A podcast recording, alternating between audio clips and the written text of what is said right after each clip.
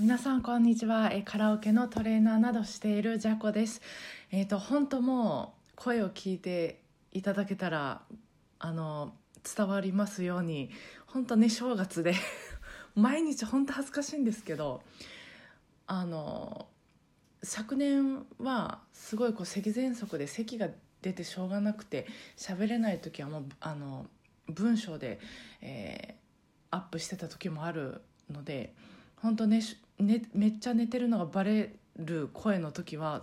ブロあのブログでまた書こうかなと思ったぐらいちょっと恥ずかしいんですけど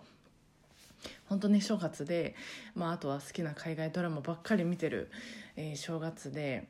まあ、何をここで喋れるんだろうかと特に今日は思ったんですけど。まあ、ここのラジオではその私の日記のようなものじゃなくて、まあ、作品というと本当大げさなんですけど、まあ、聞いてる人にこうなんか少しでもちょっとでもこう、うん、役に立てるものをお届けしたいなと思ってるんです。でそうなると、まあ、こういうこうぼーっとしてる一日を過ごした日になんかこう進化を問われるんですよね。ででもその、まあ、何を一日にするかっていうのも大事ですけど、まあ、なんてことないその毎日をどう感じてるかでそして感じたことをどう形にしていくかっていうのが、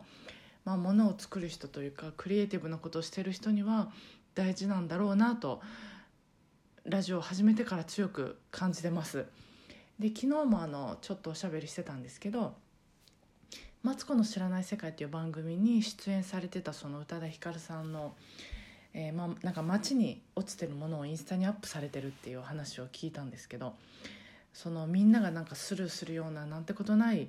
あの落とし物なんです。そういう小さなことを拾い上げてでそれを形にされてるその様子というかお話を聞いてああやっぱりその感じる心だなとそっちが大事なんだなとどんなこう派手なことをやってるかっていうよりは感じる心の方が大事なんだなと思ったんです。でこの間その糸井重里さんの「ほぼ日」のコラムを読んでああそうだってこうすごくこう衝撃だったのがあのちょっとおぼろげなんですけど記憶が、まあ、出すのが先だと。出せば入ってくるみたいなことを書かれてたんです。本当そうだなと。私の場合もあのこうしてこう出す場所があるからこう入れようと一日その小さいことでも感じようとするし、まあ、めちゃめちゃ小さくても、まあ、そういうこう作り続けていく生活というか何かをこう生み出していく生活っていうのを、まあ、これからも毎日毎日丁寧に、えしていきたいなと思ってます。そうあのいつもねなんか言いたかったんですけどこのラジオアップした時のそのツイッターとかで「あのいいね」をしてくれたりあとこのラジオトークのサイトで「いいね」というかそういうのを押してくださってる方がいらっしゃるんですけどあの多分その押してくださってる方が思ってる以上に私すんごい励みになってます。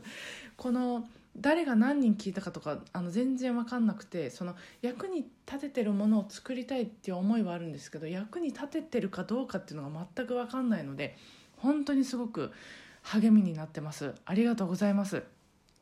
ということで、えー、今年も皆様どうぞよろしくお願いいたします、えー、それでは明日からもお互いご機嫌なカラオケライフが過ごせますように今日もお疲れ様でした。